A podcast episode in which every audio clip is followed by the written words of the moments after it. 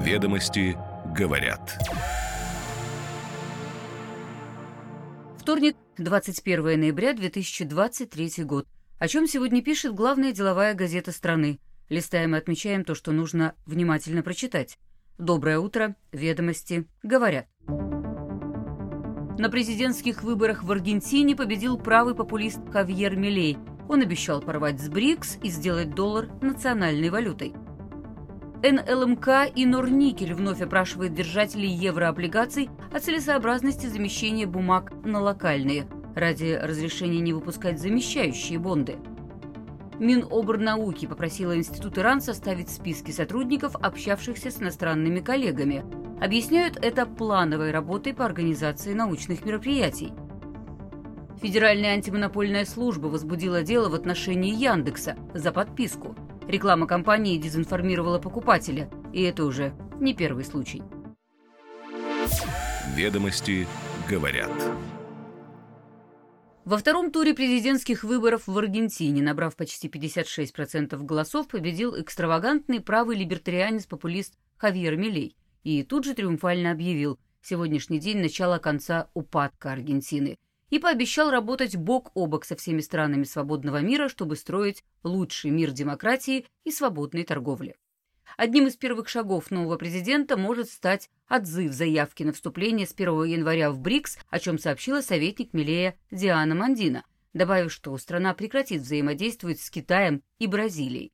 Между тем, виртуальный саммит организации, в котором будет участвовать и Владимир Путин, назначен на 21 ноября. Впрочем, участники БРИКС к избранию Милей отнеслись спокойно. Пресс-секретарь президента России Дмитрий Песков заявил, что в Кремле с уважением относятся к выбору аргентинского народа, и что, разумеется, в Москве обратили внимание на ряд заявлений, которые Милей делал в ходе избирательной кампании, но куда важнее то, что будет после инаугурации. Милей во время кампании предлагал и упразднить Центробанк, и заменить национальную валюту песо на американский доллар, запретить аборты, разрешить ношение оружия, урезать социальные расходы. Но, как отмечает зампред Комитета Госдумы по международным делам Светлана Журова, если тот же отказ от вступления в БРИКС и желание резко переориентироваться на Запад имеют под собой надежду на получение американской экономической помощи, то Аргентина тут вряд ли в первой очереди. Анализируя победу Милей, эксперты отмечают, что обеспечил ее глубокий экономический кризис. К выборам Аргентина пришла не только с разогнанной инфляцией, но и с огромной задолженностью, которую не способна погасить. Внешний долг составляет 276 миллиардов долларов, из них в 2024 году нужно отдать 22 миллиарда на фоне практически полной зависимости от антикризисной программы МВФ. Ну а пока избранного президента Аргентины поздравил с победой и Владимир Путин – в телеграмме президента говорится, что мы рассчитываем на дальнейшее развитие стратегического партнерства с Буэнос-Айресом в самых различных сферах, а также на конструктивный диалог по актуальным международным вопросам.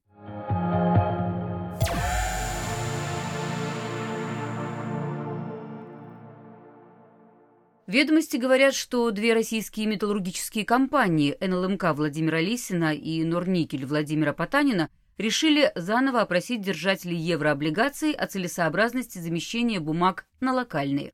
Уведомления направлены инвесторам, что подтверждают источники газеты. По майскому указу президента все российские компании до 1 января обязаны заместить бонды, если права на бумаге учитываются внутри страны. Но есть два исключения. Срок погашения еврооблигаций истекает к концу 2024 года, или же эмитент получил согласие держателей бумаг с долей владения не менее 75% объема выпуска. В этих случаях компания может обратиться в правительственную комиссию за разрешением не выпускать локальные бумаги, но конечное решение на усмотрение комиссии. Пока такое разрешение получила только Северсталь. Срок погашения еврооблигаций компании истекает как раз в 2024 году. НЛМК и Норникель уже опрашивали владельцев бумаг в конце августа – Тогда на раздумье инвесторам давали пять дней, но были чуть другие формулировки. Теперь инвесторам, а уведомление эмитентов похоже, предлагается выбрать один из двух вариантов. Сохранить только текущий способ исполнения обязательств через прямые выплаты в рублях на счета типа D или же получить замещающие бумаги. Для держателей, которые не выберут вариант замещения, прямые выплаты по облигациям в рублях сохранятся. Отсутствие голоса эмитент будет трактовать как голос против замещения. К слову, компании не раскрыли результаты августовских опросов. Эксперты не исключают, что они могли не устроить правительственную комиссию из-за механизма учета голосов. Впрочем, и новую процедуру участники рынка считают не совсем прозрачной. Подробности на страницах газеты.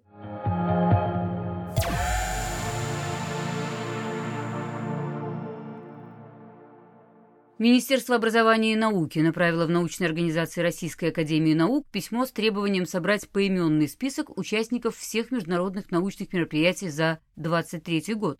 Ведомости говорят об этом со ссылкой на источники в Институт охран.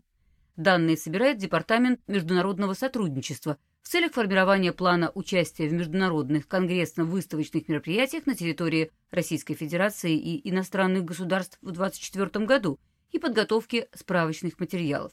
Это цитата из разосланного ведомством письма, которое видели собеседники газеты.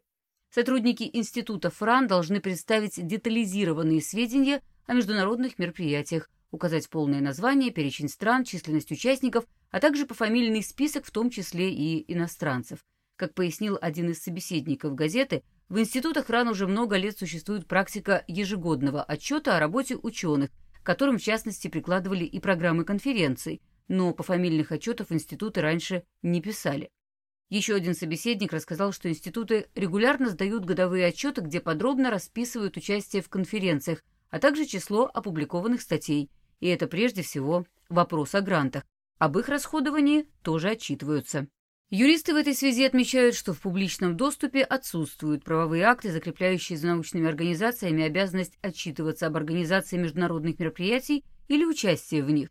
В 2019-2020 годах активно обсуждалось, что Миноборнауки разослала подведомственным организациям документ с описанием, как следует взаимодействовать с иностранными коллегами, а после появилась информация, что данный приказ был отменен.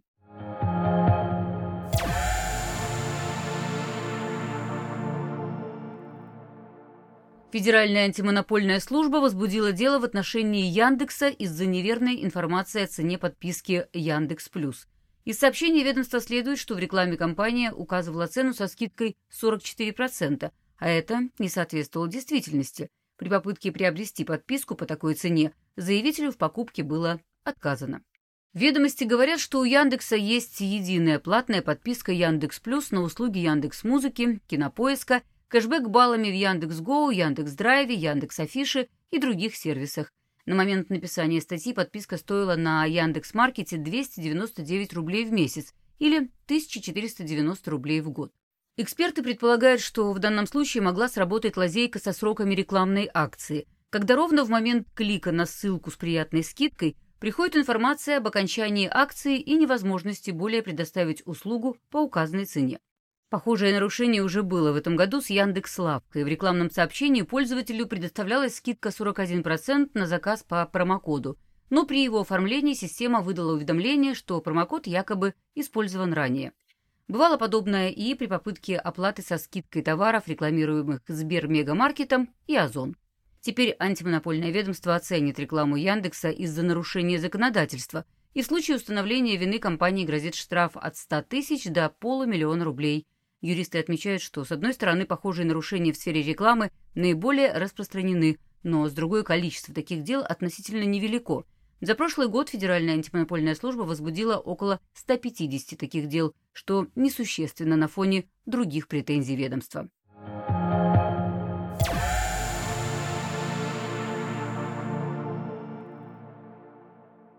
Разработчик инфраструктурного программного обеспечения группа «Астра» в середине октября провела пока самое впечатляющее IPO этого года.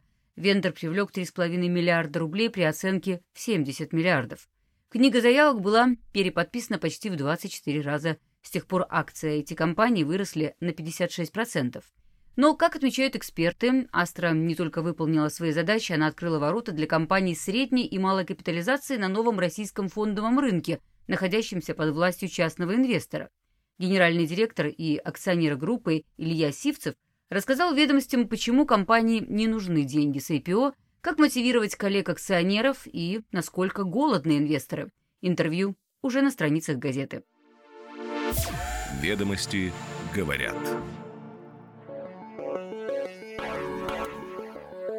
Каждое утро по будням ведомости говорят. Краткий обзор публикаций главной деловой газеты страны. Следим за развитием событий и новыми трендами. До встречи завтра.